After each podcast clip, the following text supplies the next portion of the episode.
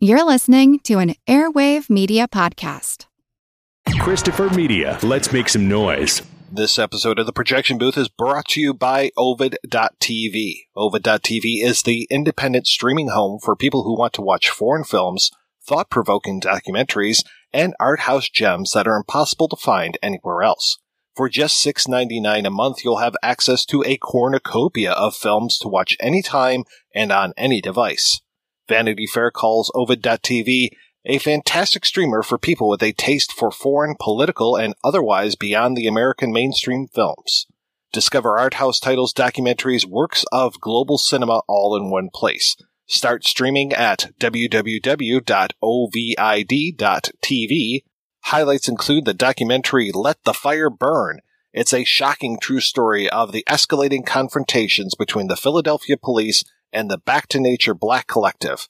The conflict culminated in 1985 with the death of 11 MOVE members, six of them children, and the destruction of an entire black working class neighborhood when police bombed the group's fortified house. You'll notice echoes between the film and today's clashes between citizens and the police. From now until October 21st, 2020, save 50% off your first three months of Ovid.tv. Just head on over to www ovid.tv and sign up with the coupon code projection at checkout. What number are we thinking of? 69, dudes!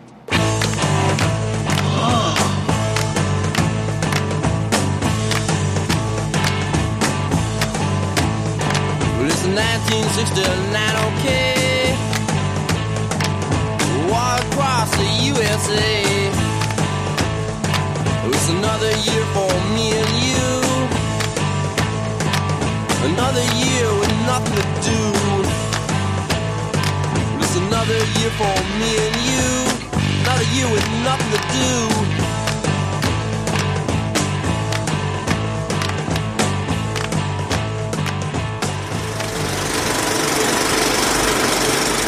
Welcome to the projection booth. I'm your host, Mike White. Joining me once again is Ms. Kat Ellinger. Hello. Also back in the booth is Mr. Jonathan Owen. Hello. We continue Czechtember with a film that really makes the word Czechtember a misnomer. We are discussing the Slovakian film Birds, Orphans, and Fools by Juro Jakubisko. I've spoken a little bit in the past about the difference between Bohemia, Moravia, and Slovakia, especially on our episode about the joke, but we will be discussing that a bit more as we talk about Jakubisko and his relationship with his fellow FAMU filmmakers. Birds, Orphans, and Fools is a wild ride. It's the story of three young people in the turbulent year and place of 1968 Slovakia. There are birds, the characters are orphans, and they often play the fool as we experience a slice of their lives. This is either going to be one of those episodes that helps explain things and is good to hear before watching the movie, or it might just devolve into something that will confuse you to the point of madness. You have been warned. So, Jonathan, when was the first time you saw Birds, Orphans, and Fools, and what did you think? I first saw it in 2003, and I think I just started researching Czechoslovak cinema around this time. And I'd read a little bit about it and I'd seen stills of it in a couple of textbooks, including um, Amos Vogel's amazing book, uh, Film as a Subversive Art. So I think I'd seen a still in that and I was really excited by it because it just looked so wild and it was the first time that I'd really heard about Slovak cinema as opposed to Czech cinema. So Slovak cinema was still a bit of a mystery. And I just got this impression of complete kind of visual craziness. And when I did get to see the film, I think it was one of those rare times that it really did live up to what I was imagining. And uh, so, yes, it was really my first taste of Slovak film. And it was pretty much, I think, what I had hoped for, although I was really shocked at the time by the ending. And I think every time I watch it again, I'm always shocked by that ending. How about you, Kat? I have Jonathan here to thank for this one, actually. This was a recommendation that came through Jonathan about, I think, maybe five years ago now, which seems crazy. I was researching this chapter for a book on folk horror, on Czechoslovakian folk horror Um, and although this isn't a folk horror, Jonathan gave me some help with the chapter, especially that wonderful Bathory cartoon, uh, which I was able to add in. But we just started, I think, talking about the pagan elements in, in Czech and Slovak film. And this was one of the recommendations. So I picked up the, I think, second run DVD of it. And like Jonathan, it was really one of those times where it met my expectations or even exceeded them. I love any sense of paganism in film, and this is just such a pagan film. It's so vivid and the colors in it and just everything. So I was just blown away by it. Obviously, also really shocked by that end well, I've seen it a few times since then because I absolutely love it. It's probably one of my favourite Czechoslovakian films. But watching it back for this again, just that ending, it just, it's still, it never loses its power to just shock. And it's just so sad as well. And the music and everything. Even now, it's a film I'll watch with my mouth open because I'm just like, oh, like literally every frame is just gorgeous kind of like you, Jonathan, I first ran across this in that Vogel book, and a lot of Jakubisko's films were just impossible to find. The ones that he made just prior to this and the ones that he made just after this were just so difficult. Uh, when I did find them on VHS bootlegs, they wouldn't have subtitles, and it's not like you can really watch his movies without subtitles because there is so much stuff going on. This movie just floored me when I watched it for the podcast, and just seeing the colors, the editing style, the way that this is put together, it's so anarchic, but there's a logic to it. And I feel like I would have to watch this I don't know how many more times before I could even start to glean some of the symbolism that's going on in this film. I mean, the use of the flag, the use of the colors of the flag so often, it's just, it's wild. I mean, just having to look up who Stefanik is, uh, looking up where they're at at one crucial point, um, in front of a big memorial, I guess it is. It's just so many things happening in this. And so I'm really excited to talk to you guys and try to figure this one out a little bit more. He is a really uh, visually impressive, and I think for me, this is, I think, his best film. I would say, in my opinion, and I think it's the film where he most fully realized his aesthetic. And I think that he said at the time, or just before this was made, I think that he was worried that he would never really be able to make a normal film, that he just didn't know how to make a normal film. But for me, I think that this is the film where he really, I think, shows what he is about. I think it's worth noting that he trained as a graphic designer, I think, before he trained as a filmmaker. And then he actually originally, I think, was interested in cinematography. I think he originally wanted to be a cinematographer, but the story goes that he was not accepted at FAMU as a cinematographer and only on the directing course. So he kind of became a director by default. But I think that says a lot about where he's coming from as a filmmaker in that I think the visual side is really crucial. He does approach filmmaking as a, a painter really, or as a visual artist. And as you say, I think every frame is just so full of images, so full of motifs and the way that he uses color, I think is really striking. I think it can make the film, or I think a lot of his films, almost like over rich. I think there can almost be too much going on. And I think we can feel overwhelmed sometimes and worry that we're not getting a lot of the references or a lot of the, the meanings behind things. And I think a lot of it does have a meaning that you can attach to it. I think in other cases, I think a lot of it is very intuitive. And I think a lot of it's very playful as well. One of the things that struck me when I first saw it was, and this sort of matched what I'd read about him, was that I think this represents really a Slovak aesthetic. I think it represents something different from what a lot of the Czech filmmakers were doing. So I think Jakubisko, I think he's one of the three filmmakers in Slovakia who really represents uh, what could be seen as a as a distinct Slovak style. The kind of chief element of that is this combination of the influence of folk art with kind of avant-garde or modernist elements. And uh, when you think of like the use of color and the way the kind of color will change, I mean, I think this really matches that very vivid use of color that you see like in Slovak folk art or East European folk art in general.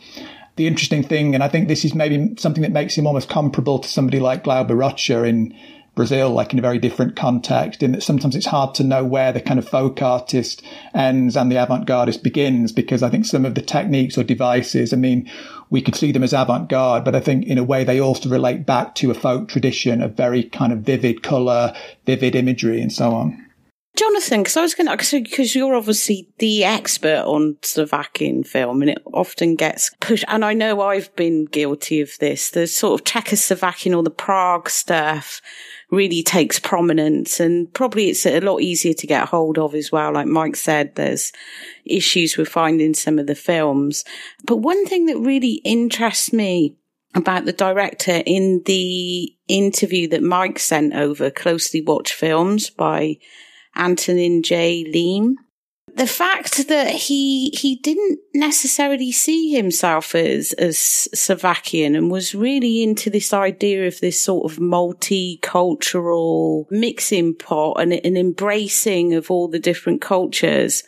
Whereas you have someone like Juraj Herz, who was also Slovak, but always felt like an outsider to FAMU because of that. And like the new wave, always felt like the outsider and a bit pushed out. Whereas Jakubisko seems to have added like the complete opposite. He seems to have just been totally into not just drawing from this like folk art, but this whole mixing pot of energy and, you know, the people he was working with as well, people like Chytilova, for example. And, you know, the, it just really struck me the contrast between their attitudes that is one of the ironic things about Jakubisko as a filmmaker. Uh, in that, as you say, I think he did feel that he was really part of that first generation of Slovaks who did not really feel any antagonism towards the Czechs and who felt that these ethnic or these cultural differences were not really important. It's worth noting too that uh, Jakubisko, uh, like a couple of his fellow Slovak filmmakers from that same generation, were FAMU graduates. And so I think that possibly is one of the reasons why maybe he didn't feel that sense of distance or difference from the new wave uh, in contrast with, with Herz. We still can justify this film as a Czechtember uh, entry because even I think in the production of the film, I mean, there are sort of Czech elements in there. So, for instance, Jiří Sýkora, who plays Yorick and who was in another of Jakubisko's films, I mean, is a Czech actor. And apparently there were some objections about him not speaking good enough Slovak. Uh, I think he's dubbed anyway in this film, but uh, clearly Jakubisko was happy to use a Czech actor. And I think the co-writer as well was Czech.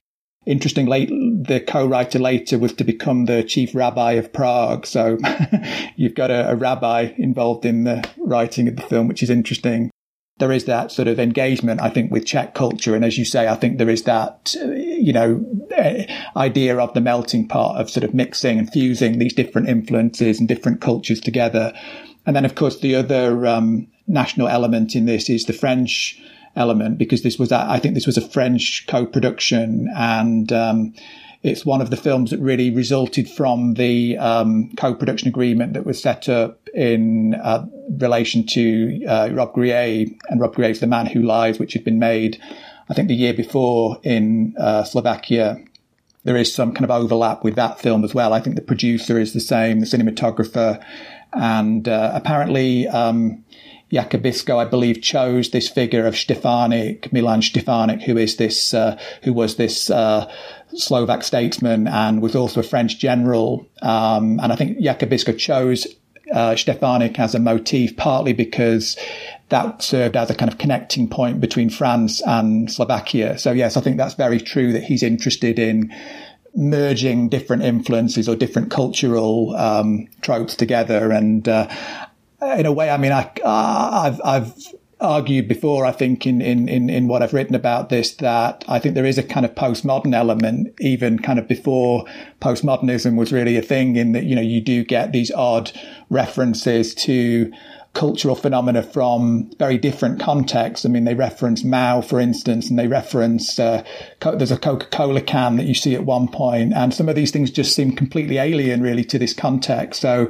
yeah, I think that's definitely true that he's bringing in a lot of these other elements as well. It's also like one of the main themes of these characters, though, isn't it? Because like one of them's a Jew, one they, they, they like come from these different backgrounds and, and shouldn't really be friends. And they then form this sort of tight, close relationship despite their differences. So one of the main themes seems to be about overcoming those differences, even though it kind of ends up badly for, for all of them. But yeah, I, I, think that's definitely true. That I think you can see that connection between the characters' own ambitions and you know Yorick's statement that you know we, we're all the same basically in that scene where they're at the Stefanik uh, memorial and they have the flag and uh, and you know Jakubisko's own feelings as a member of this younger generation. So I think again it relates to that idea that this generation has the possibility to be different and has the possibility to be more progressive and not to see these ethnic or cultural differences anymore the Slovak flag is through there so much the red, the white, and the blue, uh, a little bit different than our red, white, and blue over here, or your red, white, white, and blue Kat over in the UK. but also uniting these three very different people that we do have. I'm trying to decipher what Yorick's his fatherhood, his motherhood. I mean, he says that uh, Stefanik was his father. Obviously, that's more of a symbolic father. But then they also say that they're all orphans.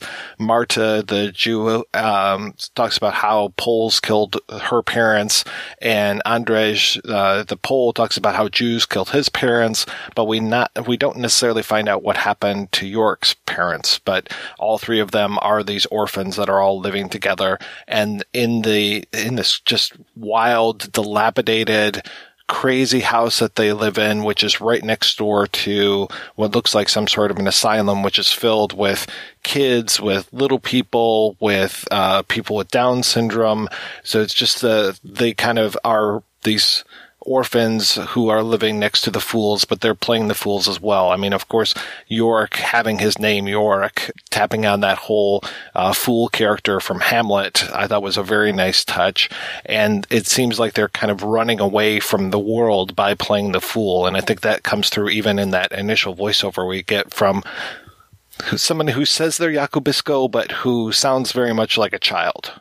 Yes, I, I think that's um, part of his game playing. I think the way that it's set up like that, where you have, yeah, that statement, I, you're a Jakubisko, and then it's a child's voice, and then shifts to a woman's voice. I, I think that's, uh, I think a way of setting up the kind of playfulness about identity and game playing throughout the film. What I like in that introduction too is that, you know, you see the kids, you see the people, I think, uh, with Down syndrome, possibly. And I think there is that, sense of this embrace of um, otherness, for want of a better word, or this embrace of like marginalized people, which I think for me, I think ties in, I think with a lot of what uh, other filmmakers were doing in the late 60s, early 70s, like Jodorowsky, for instance. But I think it also feels very heartfelt. I think we're meant to almost identify, I think, with these people. And I think it's a way of opening up this idea that, you know, we're going to look at things from different perspectives. We're going to see things, you know, not from the establishment perspective or, you know, the dominant perspective. We're going to sort of take things from other points of view. They are like children, though, aren't they? The central characters. They're like the children that live next door to them. And I love the fact that these kids just seem to wander in and out of their house along with that old guy, the sage. Where I think, like Mike said, it's, it's total anarchy in that regard, but they're like children. Even though they're sort of playing at fools, they can be very cruel, but there's like a naivety about them and one thing I love about it is the way that it turns, not to jump ahead, but in that, that last act in that they've, they've been forced to grow up. It's something that Yorick in particular sort of rejects and he rejects it violently. But all the way through the film, they're like these very carefree, sort of childish characters who can do cruel and destructive things, but so can kids. So they're very much like kids, even though they're fully grown adults and there's a lot of nudity and sex as well in the film. But their ideas about life just seem very, very childish and they're just all about play. They just want to play and do silly things. And it interests me how this is connected to the Prague Spring, whether that's a, comment on that as well, like this freedom to explore and then all of a sudden it's, it's gone. Or I don't know if I'm just reading too, too much into it, but. Yeah, I, I think it's totally right to, to connect it to the, the sort of political context. I mean, this was made. I think I think the story was drafted originally in '67, but I think they didn't start making it until October '68. So this is already a few months after the Soviet invasion. So I think it's very much made under the shadow of the death of the death of the Prague Spring and of the end of those, I guess, il- illusions or those promises of a more liberal society that that brought. And so yes, I think that's very much that would have been very much I think on on his mind in making this. That's true about the context in I think this embrace of playfulness and this embrace of uh, this ideal of freedom. I mean, I think it does relate. Uh, I mean, in quite a literal way, I think to the context. Uh, I believe that Prague, at least, and I think Czechoslovakia as a whole. I mean, I think it was quite into the hippie culture, which is uh, maybe surprising. I think it was, I think Prague was known as the hippie capital of Europe around this time. So I think he was definitely tapping into something that was sort of in the wider culture. And, um, there's a lot of uh, philosophy and a lot of uh, a lot of the 60s culture i think is about that embrace of play isn't it really and about even if you look at somebody like R.D. Laing in Britain, I guess he was advocating a similar thing, this embrace of uh, what is conventionally known as madness. You know, that madness, the idea that madness can be something positive and can be something liberatory. I think perhaps what makes this film a little bit different, and I think where the, the, the context of the invasion does count is in the sense that here I think the characters are embracing madness or they're embracing play, but I think there's almost a kind of dis- sense of despair kind of underpinning that because it's ultimately because they want to escape from the world. So I think this idea that you can transform the world through play or through this imaginative uh, liberation, I think that idea has kind of gone by this point. So really it's about the idea that the world around you is horrible. What you can do is you can escape from that. You can, as Yorick says, you can build this house in yourself. You can create a space within yourself where you can kind of ignore it and you can live freely within your own sort of little corner but yeah, I think it is very much of its time. I think in this embrace of playfulness and, and, and childishness in, in a kind of a positive sense. In fact, I think the title of Vtáčkovia translates more accurately as birdies or little birds. So I think even that has a kind of childish connotation to it that also speaks to the whole idea that the freedom is really associated with these birds that live everywhere and they're all over the place but for whatever reason, Marta hates them and is setting traps for them, which is interesting. So this whole idea of, you know, you can be as free as a bird, you can do all this play, but yet here we are trying to kill these birds and just do awful things with their eggs by playing pool with the eggs. that was really bizarre. When she drops that one into the pot, I mean, there's a lot of not very nice things done to animals in this. And I don't know if any animals were harmed, but there's also the hedgehogs as well that get candles. That poor hedgehog. I felt so bad for him. I know. And it's like, but it's the sort of thing a child would do without actually realizing it was dangerous. They're not malicious characters. They're just like Jonathan says, it's a sen- it's like a sort of madness it, it, it seems to have uh, certain parallels, but not total, with uh, Chytilova's Daisies in that regard, where you have two female characters who would just, they don't take anything seriously, but they get more and more destructive in their games. Their games sort of get wilder and they start smashing things up and, you know, it's, and so it seems to have a sort of parallel to that in a way. But I see um, parallels with Fruit of Paradise as well. This idea of the Garden of Eden and the loss of innocence and stuff. There's, like you said, Mike, it's like that you could just sit here, I think, for days, like looking into every single little strand, which I'm sure none is there by accident. I'm, I'm sure which is why it's just such a rich film because of all these things. I kept looking at the wardrobes and I kept thinking, is this some sort of obtuse reference to Polanski with the two men in the wardrobe? Because there are wardrobes everywhere in this movie to the point where York is even sleeping in a wardrobe and comes out almost like it's a coffin. But then you have these, and I'm, I don't know when C.S. Lewis wrote his stuff, but I'm like, is this supposed to be a transportation to another world or something? So it just like the wardrobes become almost the walls to their little living area, which is actually kind of a big living area with this huge ceilings and everything where the birds are flying around. I mean, just the setting of this movie is so wild and that so much of it takes place in this one area. Yes, they do go out on the road at least once, if not twice. And there are scenes from outside, though the outside seems pretty dangerous, especially with these machine gun toting grannies that they have out there. Yeah, I'm glad you brought up the wardrobes because I, I that, that is something that I, am never able really to get a handle on uh, as to whether there is a precise meaning to that. I think as as as you said, I think that uh, I thought of Polanski as well. I thought of Two Men in a Wardrobe, and I think wardrobes do have a place. I think in surrealism, I think Švankmajer uses wardrobes a few times, and I think there is a kind of magical significance to the wardrobe in itself, in that it is this place to hide in. It's also, I guess, associated with dressing up and with play acting in that sense. As you say, it can function as a coffin as well. I mean, in terms of the, the space, I mean, this is a really interesting space, isn't it? I think that they live in because I think on the one hand, I mean, it's kind of a ruined space. It doesn't seem to be an inhabitable space in any kind of normal sense. So I guess that can relate to this idea that we are living in this time of ruin and devastation. And a lot of the other kind of spaces that we see are kind of ruined as well there is this constant sense that the war somehow is going on still. He's kind of scrambling timelines a lot as well because you see like the Slovak partisan, you see the street battles outside.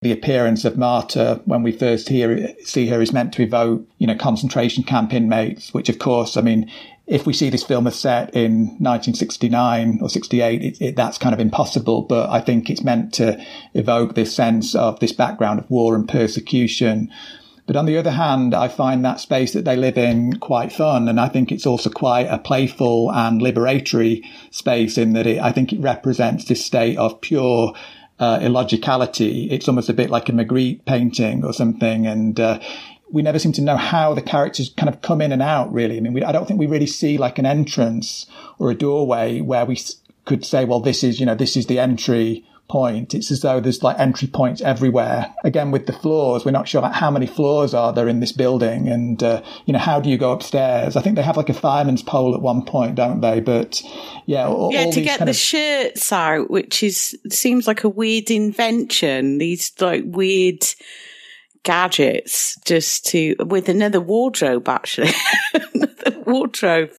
I, I just wanted to say, if you just take this as like purely as a fantasy film, say, sort of remove it from the political climate, which is kind of impossible, but just for a second, one film it reminds me of, not thematically, but just the whimsy in it and the idea of this dangerous landscape is Louis Malle's Black Moon.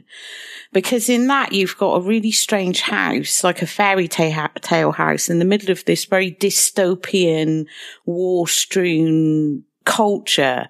And it becomes like a weird sanctuary for these bizarre things to happen. So, and I love that film as well. So it kind of reminds me of that, uh, without the weird breastfeeding. I must admit, I've never seen Black Moon, but that makes me really keen to watch that now. Yeah, it kind of it kind of takes place in this sort of dystopian war landscape where, and it's and it's a, a fairy tale, a very perverse one where this um this isn't a spoiler for anyone who hasn't seen it, but it starts with this girl who's who's a bit like Alice in Wonderland. She sort of comes out of this dangerous landscape and drops into this little cottage where she meets like a talking horse and this strange old woman and this weird pair of uh, twins, one of them played by Joe Dallesandro. And it's really surreal. You don't really get to work out who these people are or why they exist. But just the contrast of having this weird sanctuary place to live where nothing really makes sense in the middle of, you know, when they go outside in Birds, Orphans and Fools, it's the same thing. There seems to be like war everywhere and it seems very dangerous and there's conflict. So it just, it reminds me of that just in that way, really. And also that they're both really whimsical films and really s- sort of surreal. I'd say this definitely has elements of the fairy tale, like Black Moon is a lot of times these characters feel like they walked right out of a French film, uh, especially I would say a Godard film, because it, you know even though they have a Jules and Jim relationship, it feels more like a like a band of outsiders as far as the way that they come in. There is this political element to it. They are very anarchic, but they're they're not necessarily spouting as much politics all the time as say like a Godard protagonist. Yeah, I think Godard was a really sort of conscious influence on, on Jakubisko, I think, uh, especially at this point in his career. I mean, it's interesting because he's often described as the, as the Slovak Fellini, which, I mean, does make sense as well. And I believe that Fellini and Jakubisko did become friends later on, but uh, I, I think Godard is definitely the, yeah, the core influence here. I think the, the approach to editing and montage as well, like the use of stills from other sources, like there's a still of Dali that appears at one point. The approach to editing is, is for me, quite Godardian as well. Um, I love that he, he got to know Fellini because, um, you know, obviously Fellini, as I talked about quite a few times, probably my favorite filmmaker of all time.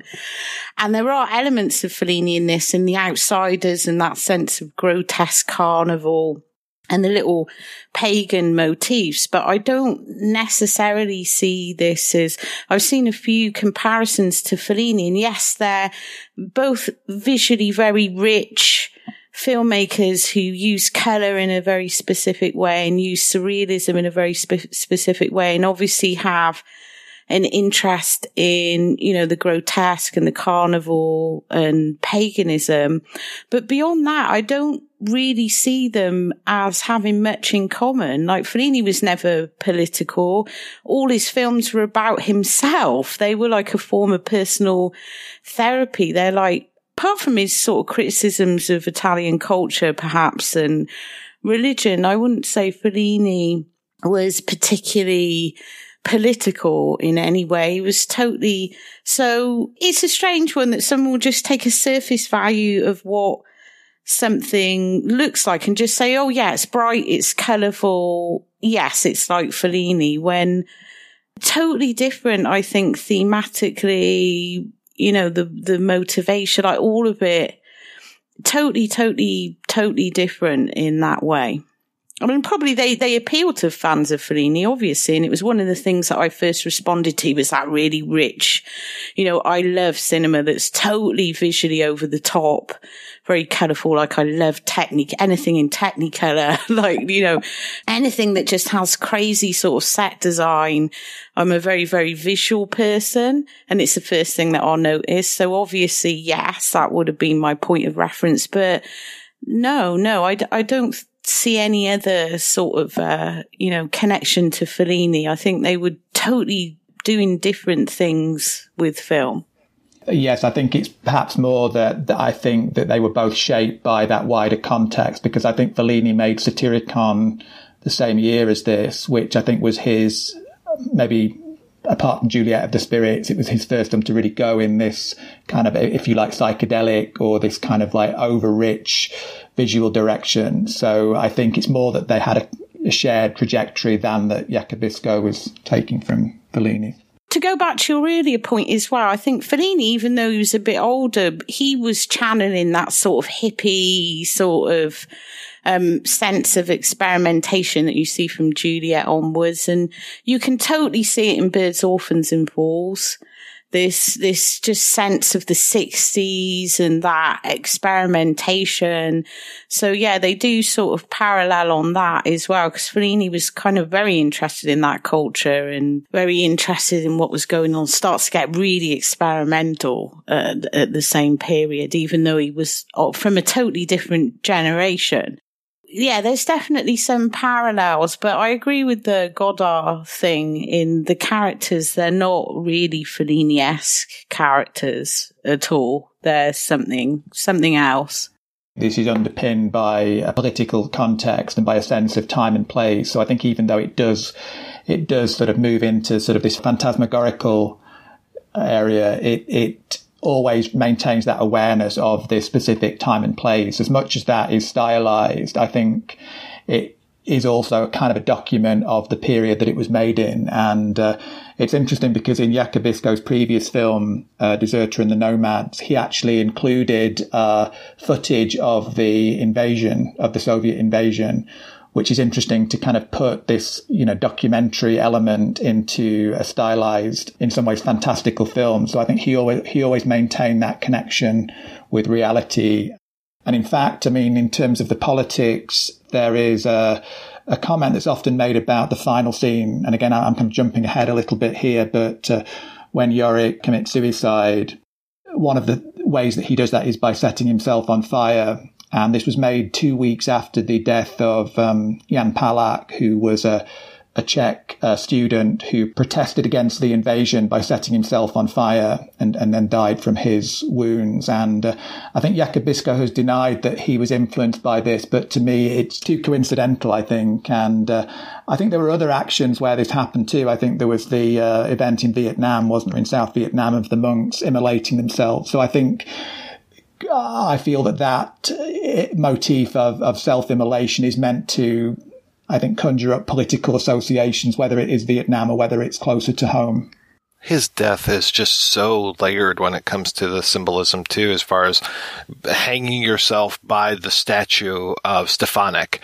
And not only are you setting yourself on fire, hanging yourself and drowning all at the same time. It's like, okay. Oh, it's so, oh, I remember the first time I saw it, I was just mouth agog, like, Jesus Christ, this is, um, but I've, I sort of after I'd seen it a few times, I started to read, you know, the fact that he kills Marta. Should we mention that? Is that okay? Like I said uh, earlier, I don't know if we're going to make more sense of this film. Hopefully, we're not confusing the listeners too badly with this, because yeah, we are jumping all the way to the end here. But the fact that he kills her, you know, because she's become a grown up. Andre and Marta have got this family going in, then so they got these responsibilities, and they're in a new house it almost seems like he does it to free her. Now, when the first time I saw it, I read it as just purely as a sort of jealousy angle, you know, and, and it was all to do with his ego. But the more I think about it, it's almost like he's, he's sort of setting them free from whatever because I, I don't know. Again, I might be reading too much into it, but I started to change my attitude to what the ending may, because again, not a malicious character. Um, even though he does cruel things, which might seem like a bit of a paradox, but uh, none of them seem to be malicious. Yeah, I think that's true. Really, I mean, I think there are a few ways of reading the, that, but I think for me, that's definitely the, the the one that I would go with the most. That Andre and Marta, by this point, have become more of a conventional couple, and I think what helps to signify that is the house that they're living in at the end, which, although it's still like a very bizarre looking space, it's more of a conventional domestic space, isn't it? And I mean, it's actually, I think in contrast to the former space, which was all about like openness and all, all about kind of, you know, permeable spaces. This is actually a space that's very highly secured and sort of set off from the rest of the world. You have these ladders to get into it. And so I think that signifies the fact that they have embraced, yes, a more conventional, more domestic lifestyle. And, um, yeah, it's interesting that, I mean, I think Yorick by the sort of la- by the last act is always seen in a suit, isn't he? So I think again, that signifies that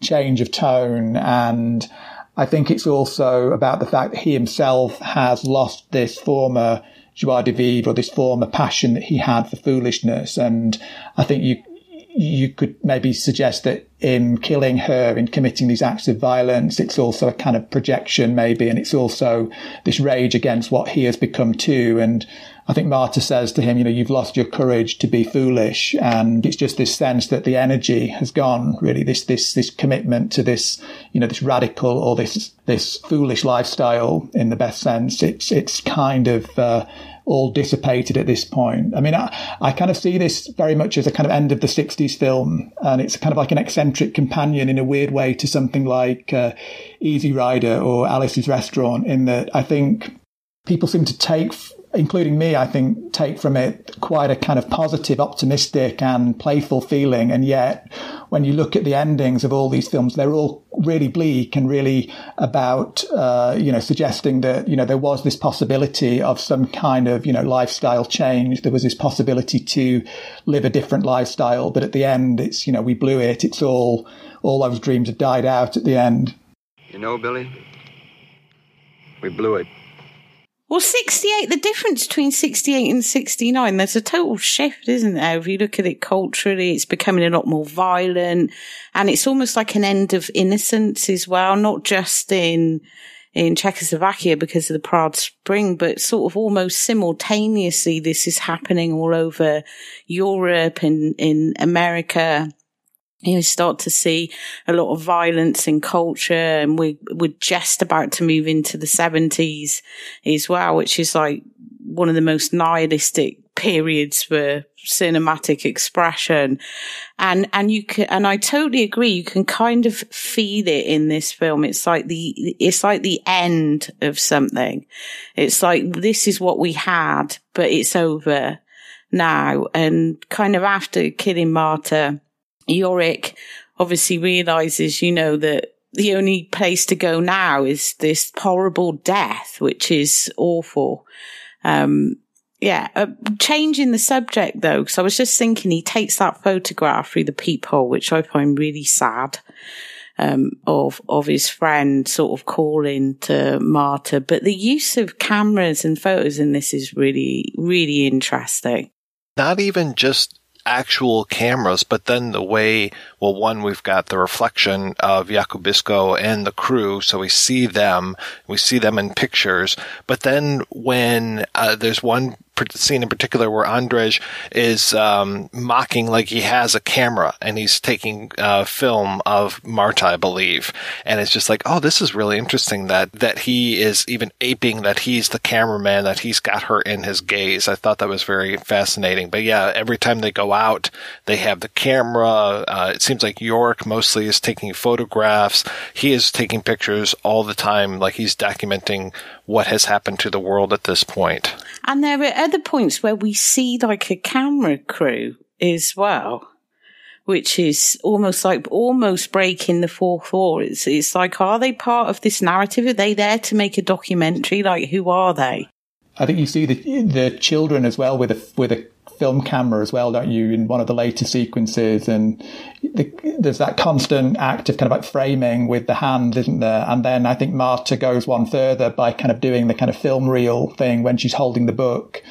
There's that whole idea that she uh, espouses about, uh, you know, photographing with my eyes and it's like a way to absorb the ugliness of the world. So I think you have an interesting comment there on the function of art, maybe, or the function of representation where we could say, well, film or art is a means to somehow reflect the horrors of the world and possibly to help to change that or to make things better. But I think because this does seem such a childish idea to, you know, to take in evil literally with your eyes, I think it's also possibly suggesting some doubt about that, about the function of art. And so, yes, I think you can see it as a very self-reflexive film in that way. And the sense that he's considering his own position as a filmmaker and where he's where his place is as an artist. You know, what effect can he have on sort of making the world better?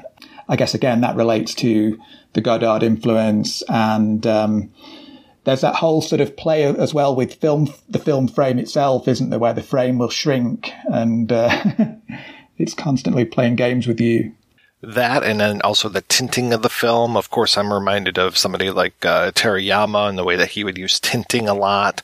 It, it's funny because thinking back to last year when I was putting this year's program together of, of the entire year films, I think you're both aware that we started off the entire year, the first three months with films from 1969.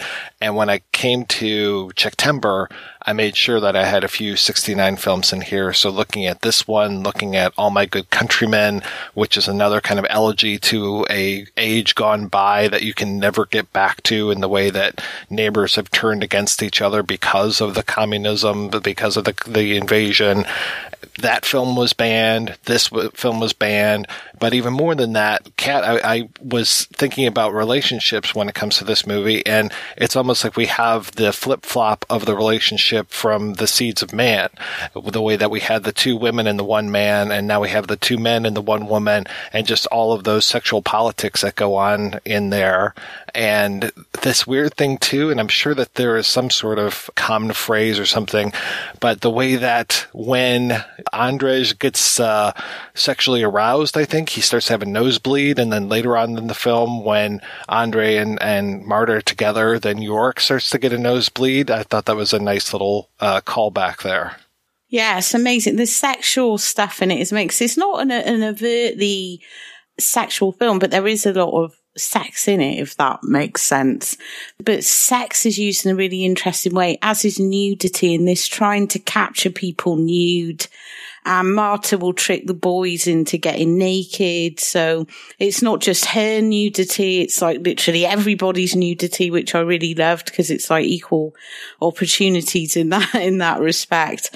But the, just the way sex is used as part of this, um, this sort of childish play thing that they've got going on is really interesting. I really like the way as well he extends that idea of play acting and of, of, changing identities or playing with identity into the sense of gender fluidity, which I think is, is virtually exceptional, I think, in this period in Czechoslovakia. And, uh, it seems like Yorick and um, Andre have a kind of romantic relationship in a way. Like they will kiss each other and. Uh, well, those guys at the beginning in that bar, they sort of seem to be in a gay bar, don't they? And that guy's like all the beautiful boys, and he's like, right, are you a boy or a girl? It really doesn't matter. And the way that Marta's hair is really short. Yeah. And Marta's really androgynous, and, and and one of the things that Yorick notes when he comes across her pregnant is that her hair's grown. Oh, your hair's grown. She's become more convent, like she looks more like a conventional woman. She's got the headscarf on and the long hair. Whereas when you, one of the things that I really loved about it is when you first meet Marta, she's like this very androgynous. She's still very sexual, but she's very androgynous. She's got this really short hair. She wears a uniform. Well, he wakes up next to her and says, you're a girl. I must have drunk a lot.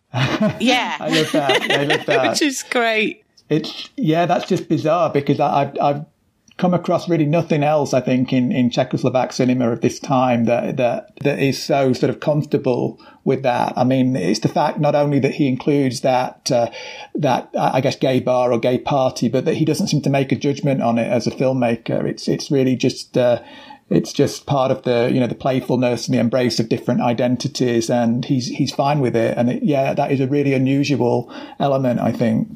Talking about the camera stuff too, there's that scene that happens right around that point after he wakes up with Marta, where it's uh, York and Andre, and they're at some sort of a party or wedding or something. And there are these two girls there, and they are running naked through the forest. And York says that they don't mind being nude, but they don't want to have their picture taken because I think it might be one of those like they don't they're their religion prevents them from having their picture taken or something. I was like, okay, this is interesting. Yes, that that kind of charging, sort of like forward moving camera style. That's really, I think. Uh, a distinctive technique of Jakubisko's films. It doesn't get quite as much uh, play, I think, in this film as in his previous one, but I think that's definitely something that he was into. That kind of, uh, yeah, that kind of convulsive, kind of moving camera. Um, it's almost a bit like Żuławski, I would say. Something I wanted to bring up from the interview and closely watched films.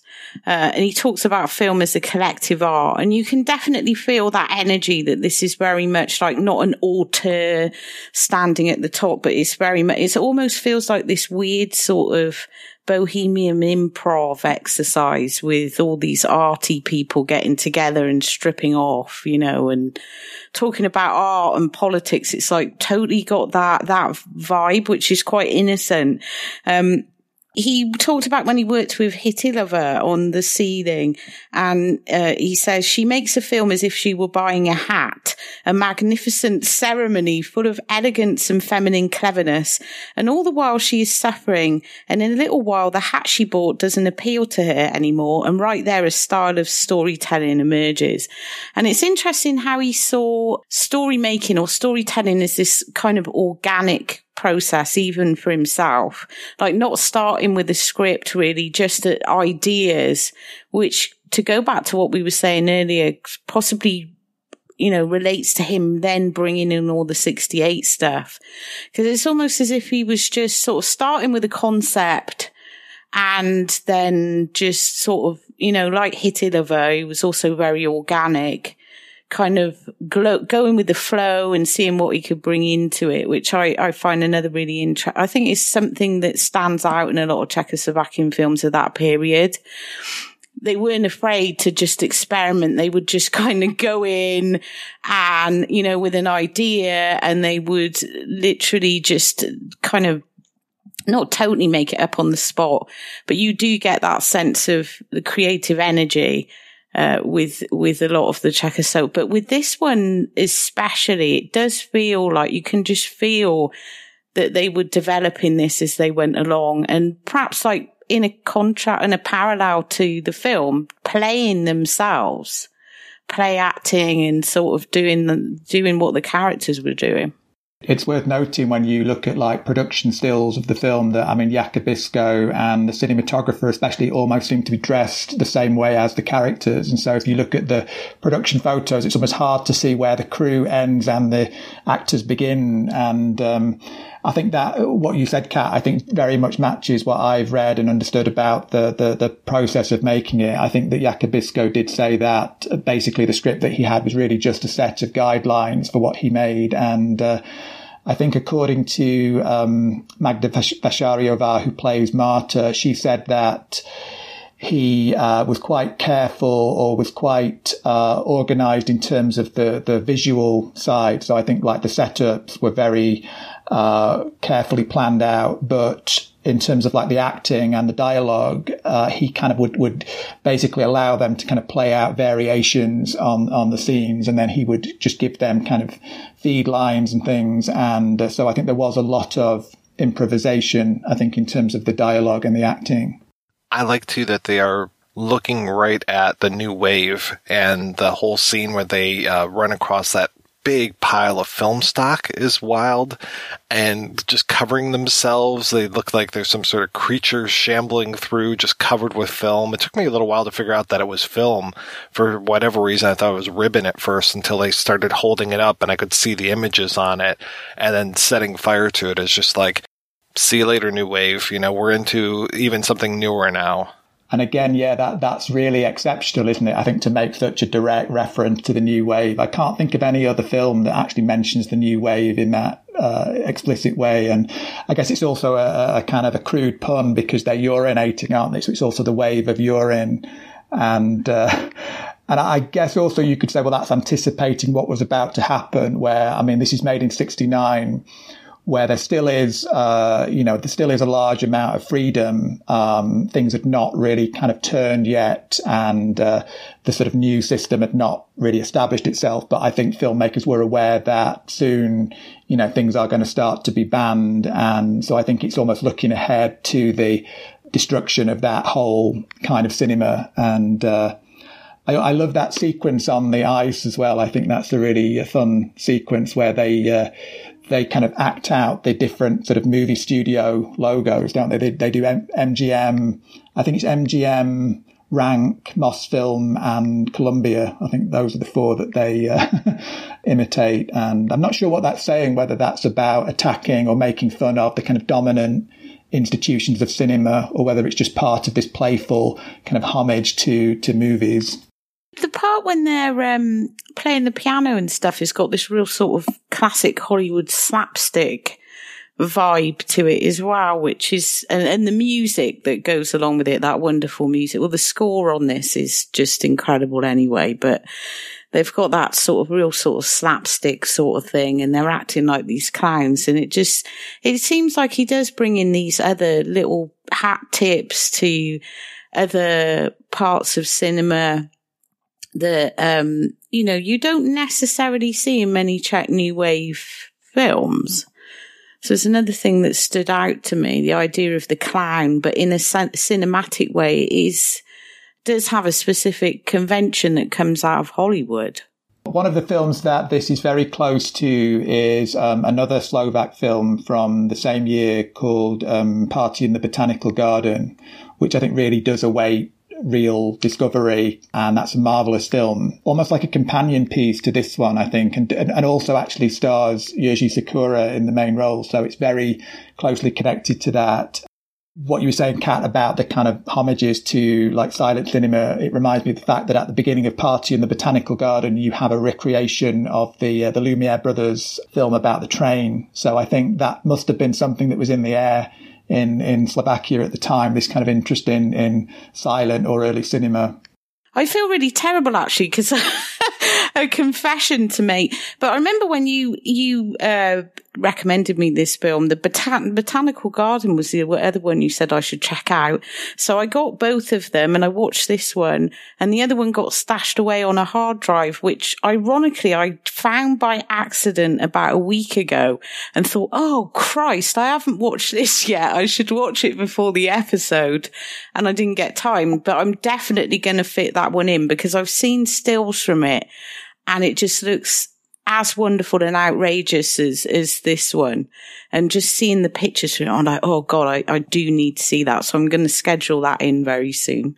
It's gorgeous, and it's almost like kind of a nice uh, antidote to the ending of this film, in that that it, it is a much more kind of positive, uplifting experience. And uh, I think what's telling for me in terms of the kind of motif of flight is that uh, Party in the Botanical Garden also also is very interested in in flying as a, a metaphor. I think the difference is that here in Birds, Orphans and Fools, characters don't really manage to get off the ground, or what actually happens is that they tend to fall or plummet, whereas in Party in the Botanical Garden, at the end of that, the characters do actually fly. So I think that to me tells us a lot about the differences, I think, between these two films. And I think this film is all about the failure of flight in a way, which again, I guess relates to the figure of Stefanik, who of course died in a plane crash. So I think that's, uh, says something about this, you know, the, the idea that flight or, you know, this, this sense of uplift is a, uh, it, it's, it's a, an ambition, it's an ideal to be able to fly, to be able to escape, but it doesn't tend to succeed. Well, you know, Machiavelli would tell you, man, it's not a bird. I want to talk about that bizarre scene when York gets arrested. I mean, what is going on there? This is just wild. That the is he taking a bullet for the other two? Are they doing something wrong, or is it just this fear of cops? all that's happened to them is that they've run out of petrol, isn't it? And the car has stopped. You do see that weird. I think it's like is it like a grenade launcher or some kind of weapon that Marta is holding, which just sort of comes out of nowhere. But I think that's after the car after the police have already come out. So it's not really clear what they've done to attract the attention of the police. Maybe just the fact they're dressed a bit weirdly, that they're in this, I think what looks like a Cadillac to me or like some big American car. Probably it could just be that they kind of look a bit freaky in Slovakia in 1969.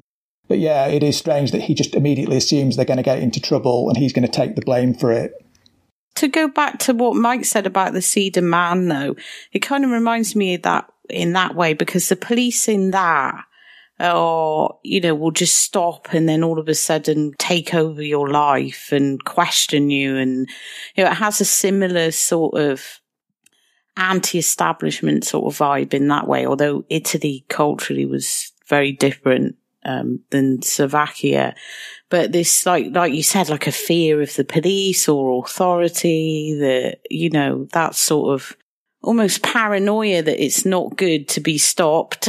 like even if you're not doing anything, I think Seed of Man definitely has that same vibe and it tends to pop up in a lot. I think around 68, 69, even in America and Britain, there was becoming like a, a growing sort of suspicion or unease about authorities and law enforcement and, and stuff.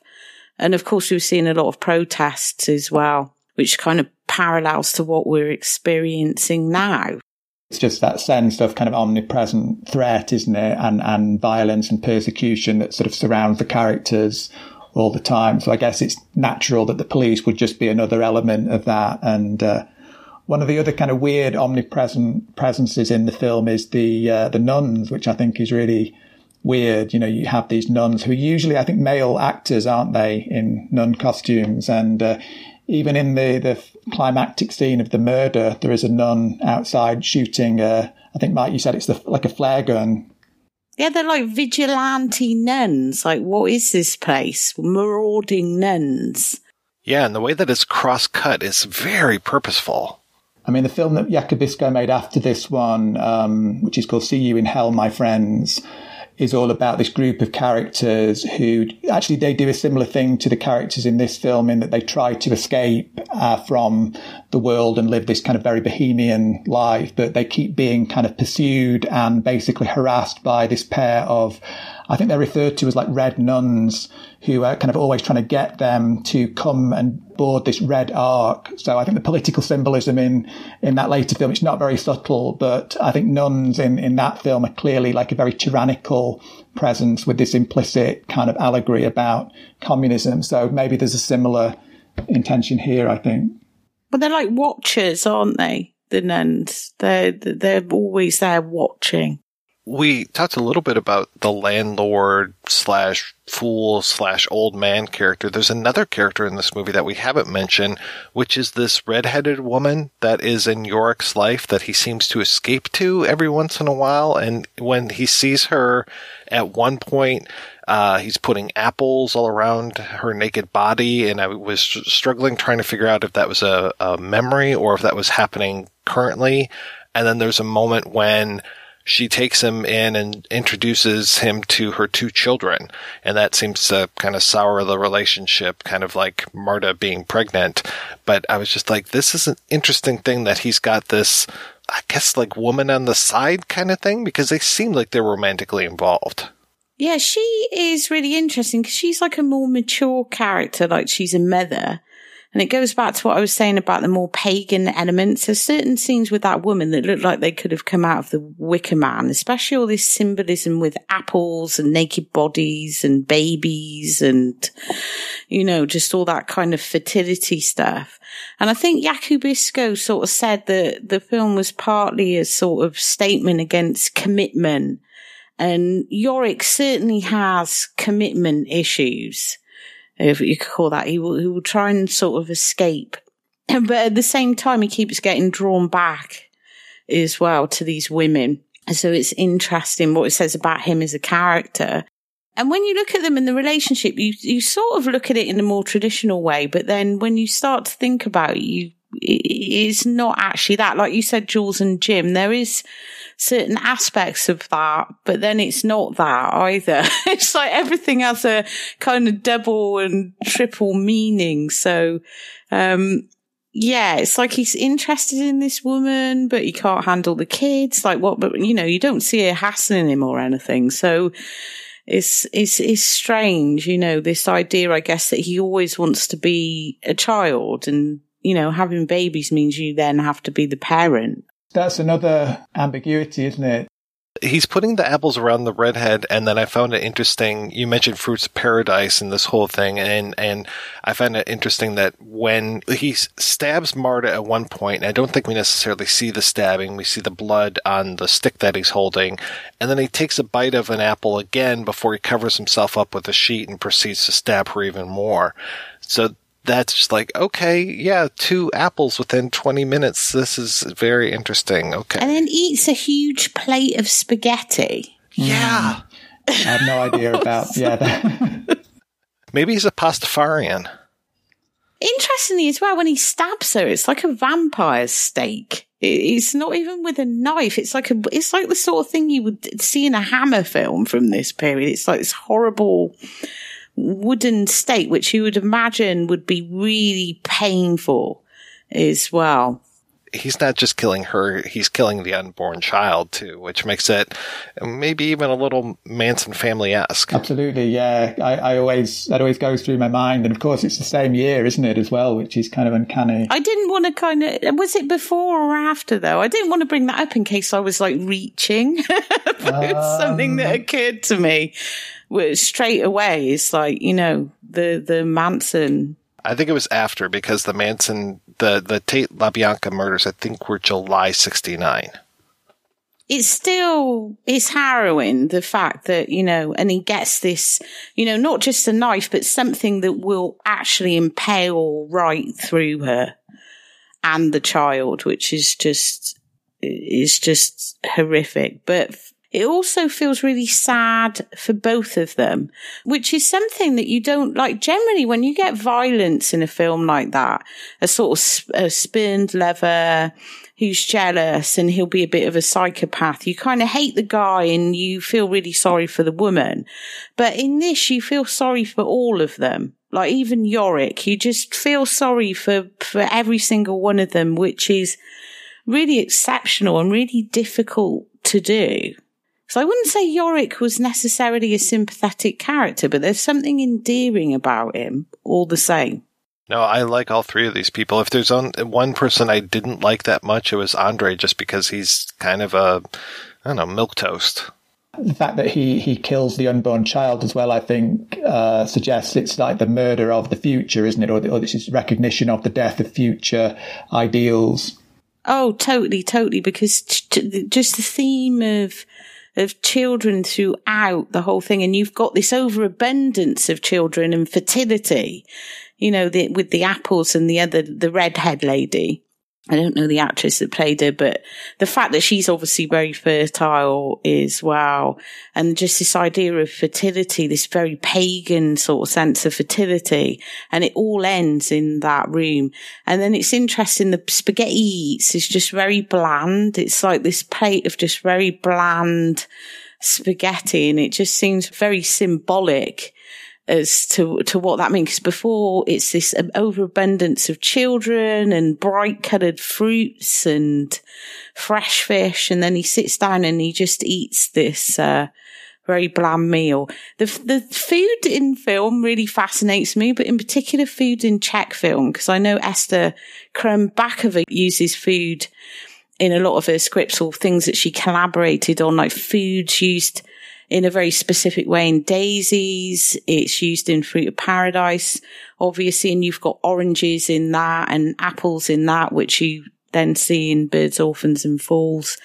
Um, and it seems to reoccur across anything with Krumbachová. And I just find it really, in particular, fascinating how they use it in the new wave because it seems to be a thing that crops up time and time again. Eating food meals, like the ritual of eating, the fruit appears here, there, and everywhere.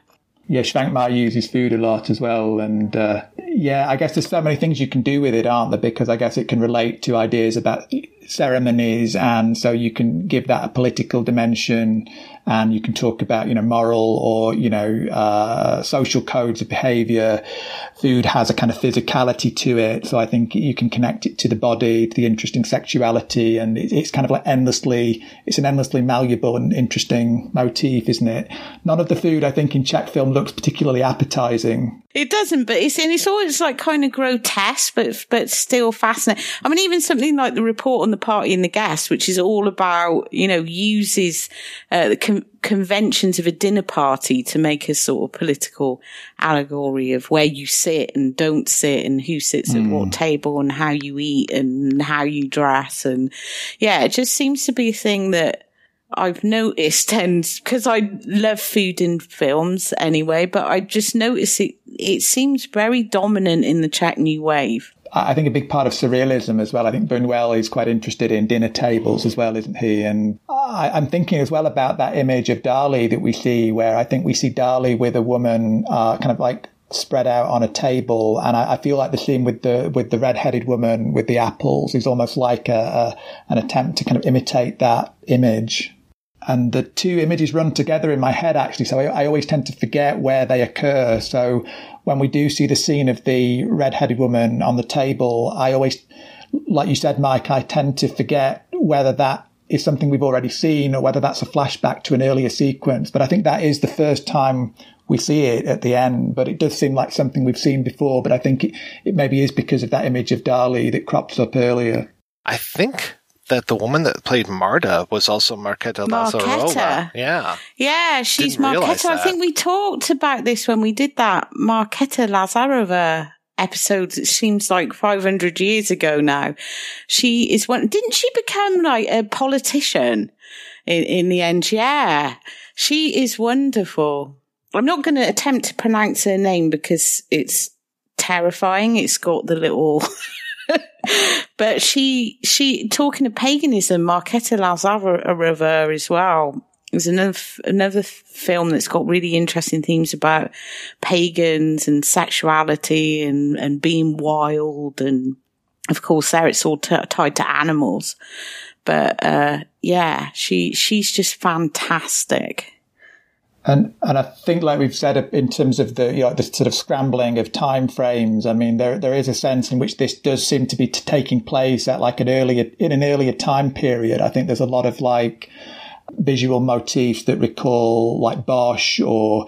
Um, I think one of the reference points is the book Ship of Fools. I think with the Dürer uh, illustrations with the fool's hats. And so I think he's always playing with that sense of time period. So this does seem to, in some ways, to belong to an earlier time period. And, uh, he does that in a few of his films, really, I think, where, you know, you feel that, you know, you could be watching like a medieval village or a, a village in the 19th century. And then suddenly you'll see like a car or you'll see a, a helicopter and you think, hang on, this is actually modern times. And he's just using these kind of like older sort of visual references. I love movies like that where they are just so completely out of time, and and, and yeah, th- those things will throw you. It's like when suddenly there's a VCR in Edward Scissorhands, and you're like, wait a second. it's great though because it's even in the costumes. You're like, where, where are these, where are these people from? Um, I know a lot Oh, Yeah, of people the don't. sheepskin vest that he wears, and then like the like Yeah. a Soviet uh, hat that he has. Uniforms and- Yeah, And those fleeces, I mean, they could either be hippie gear or they could be something from like Slovak, uh, you know, rural, rural costumes. So I, again, it's that merging together where you don't know where the, you know, where does the Haight Ashbury kind of Carnaby Street look start and where does the sort of the Slovak folk outfit end? You know, it's kind of always playing with them. I read somewhere his films are described as sort of like magical realism. Now, I haven't seen a lot of his films. I think just because I found them really difficult to get hold of, and it's something I really want to find more of his films because he's interesting. But the one I have seen, and I know not a lot of people like it, is the Bathory one, which I wrote about for my Daughters of Darkness book. And, and that is like, it presents itself as like a historical epic that is sort of goes more for the factual side of Bathory and the politics and all this. But there are scenes in that film that seem to just slip into this weird fantasy, this sort of magical world that's at total conflict with this. I'm going to tell the true historical story of Countess Bathory, and this isn't a horror film. And it's it's wonderful when it crops up. I know it really annoyed sort of the historical people.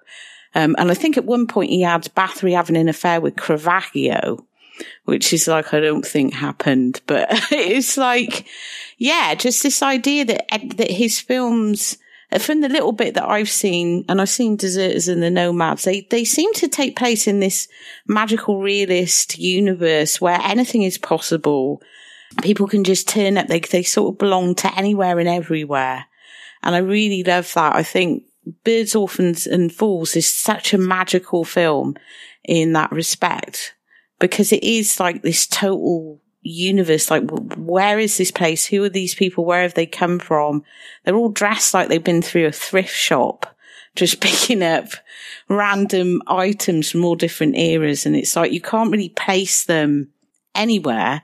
But then you have these very specific real references to the real world.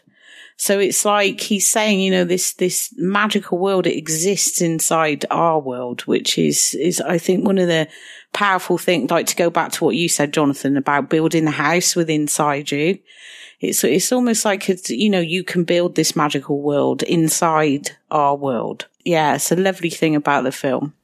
I love films that have kind of worlds within worlds, and I think this almost goes one further because you like the house itself is like a world within a world, and then later on, after Yorick has come back from prison, they've built like another little house within the house, so it's like a Yeah. world within a world within a world, and it's this sense of kind of like spaces within spaces, and uh, yes, I love anything like that as well. Um, again, I think part of the kind of contradictoriness and the sort of illogic of the uh, use of space.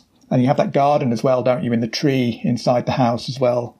To me, it almost relates to what he says at the beginning, or what the what the narrator says about, you know, life being sad but not completely sad, and it's always about this embrace of contradiction, where you know you can say one thing is true, but then you can turn around and say, actually, no, it's not. The opposite is true. And I think there's a lot of references in the film to things becoming the opposite. And to me, I think the way he uses space is kind of a way to visualize that idea that, you know, we can have contradictions. You know, we can have this space that is inside, but it's also outside. And so to me, I think that's almost like a, the space is almost like a metaphor for his approach to narrative or his approach to representation where, you know, you can hold two contradictory statements together. Sequence I really like as well is the, is the scene in the, uh, the countryside where they go to the countryside and, um, to me, I think that's interesting because that was, I think, like a, a cliche really of a lot of socialist realist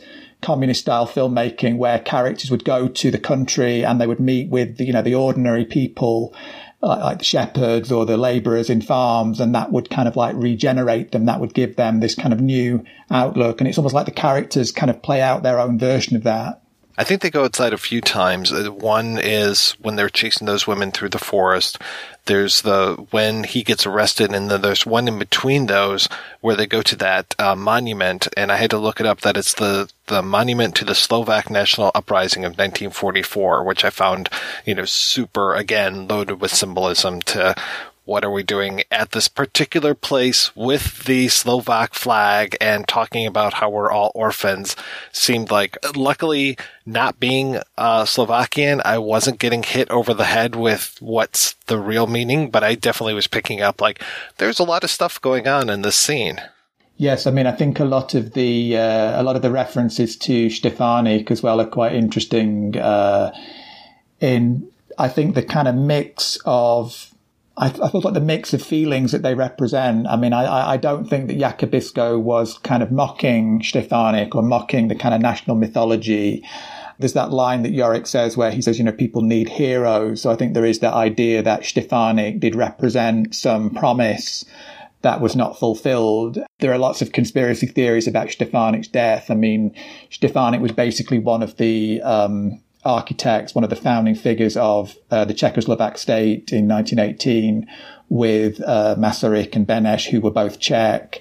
And so there are conspiracy theories that Masaryk was, uh, sorry, that Stefanik was killed by uh, Czech ministers because he was holding out this uh, hope of a kind of more independent, more independent Slovakia.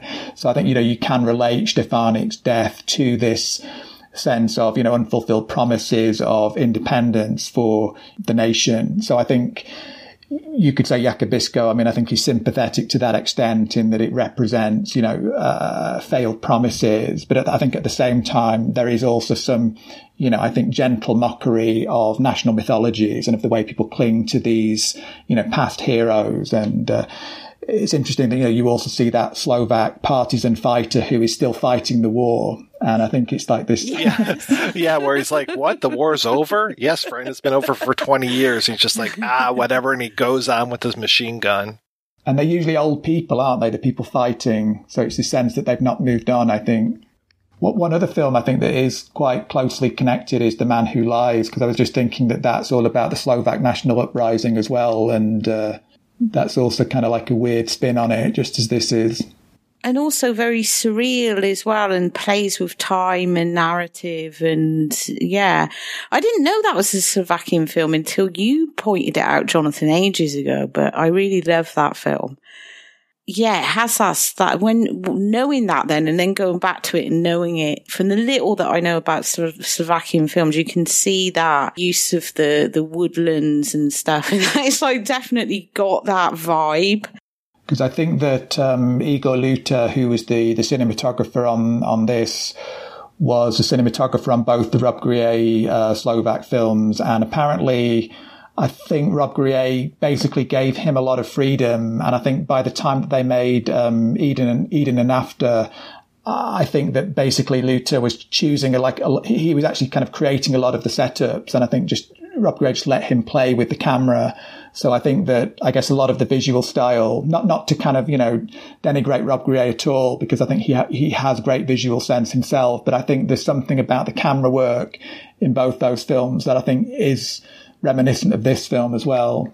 I mean, there's a lot of game playing in both of those films as well, isn't there? Really, in uh, in Man Who Lies, there is a sort of blind man's buff game as well, isn't there? Which is also kind of a little bit creepy and yeah, and this idea of playing with time and narrative, because in that, at the very beginning of the film, it sort of places it in this specific historical period. But then you have the main protagonist, um, played by Jean-Louis Trintignant. Is he Boris or something his name is? And he's wearing like 60s clothes, but he's supposed to be in there.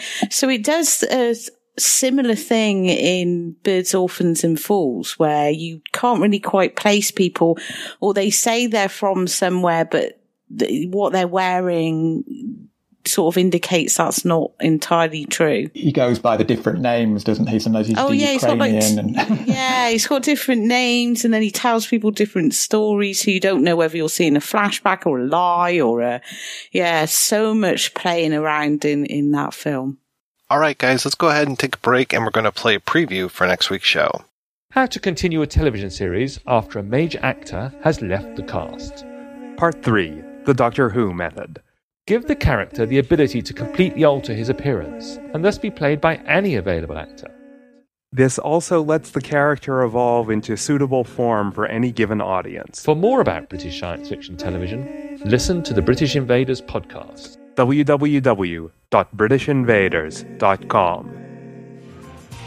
Hi there, faithful projection booth listener, Chris Stashu here. If you're looking for even more deep dive film discussion, both old and new, on and off the cinematic beaten path, check out the Culture Cast. Every episode, I'm joined by a different guest as we traverse the cinema landscape, talking about not only our monthly theme, but also some of the year's biggest films. I'm even joined by the host of the projection booth, the one and only Mike White. So if you want to listen to even more conversations on film, head on over to culturecast.com or find it on all podcasts podcatchers, both Android and iOS.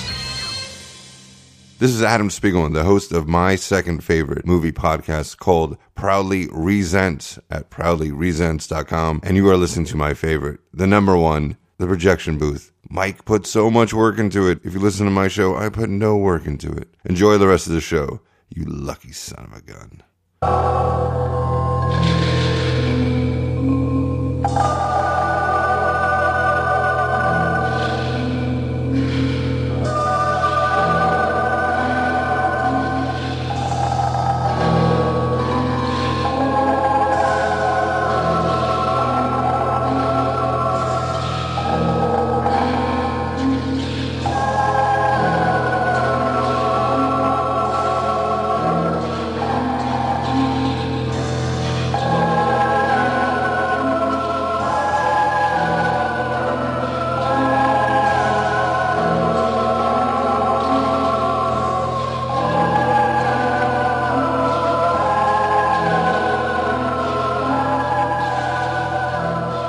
That's right. We'll be back next week with our final film of September 2020, Vera Chytilová's Fruit of Paradise. Until then, I want to thank this week's co-hosts, Kat and Jonathan.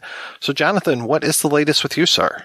I've um, got a, an essay that should be coming out soon in a book about the Barrandov studio. So I think that's it's about Juraj Herz as well. So I think uh, oh yeah, oh even, more, even more exciting and. Uh, yeah, it's going to be Juraj Herz's relationship with Barrandov Studios. And uh, so, yeah, hopefully that will be coming out later this year from Amsterdam University Press. And I think it's going to be called uh, Barrandov Hollywood of Eastern Europe. Oh, wow, wow, wow. I'm going to need this book. And then I've also got a piece coming out soon for um, Filmový přehled, which is the uh, Czech National Film Archives website, uh, and it's the English version of the website, and that's going to be about the uh, reception of the Fifth Horseman is Fear in America, and it's about the the American, or rather the Italian American uh, edit of that film. So I think it's going to clear up some of the confusion that's often existed about the, the various cuts of that. So uh, oh, thank you so much wonderful. for the enthusiasm. I wish I wish every uh, announcement was greeted with that. Uh, yeah, well, it is that's to the happiest us. response I've. I think this is just absolutely wonderful, especially the Fifth Oh, yeah. Horseman, because we got so confused Oh, over yeah, the cuts extra when we did that episode. Yeah. Yeah. and like we, Mike did a bit of his detective work, but it was all like, I I can't wait to read those. the answer is it's all it's all Carlo Ponti's fault, basically. oh wow, makes sense. And Kat, what's happening in your world? Oh my god, I actually know what I've done this time. so we're not recording like six months in advance. Um, so I just did a video essay on the graveyards of honor set, which Mike was also on. So that was nice.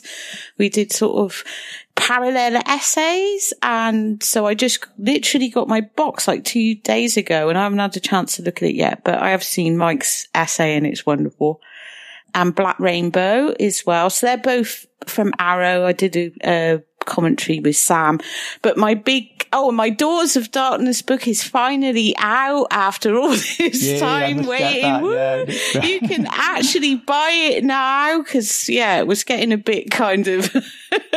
yeah, what happened was we, the, my original publisher sort of merged with another publisher and sort of my book was the next on the slate. So it got stuck in the merger, but we're through the other side now and it's been liberated. And then COVID, then of course the, the, week it's due to be going to print, the, the like the pandemic starts. So I think it was sat in a warehouse for a while as well as we were in lockdown, but it is actually, it's been unleashed, which is wonderful. And I have a Patreon now, which I'm going to pimp on every projection booth episode.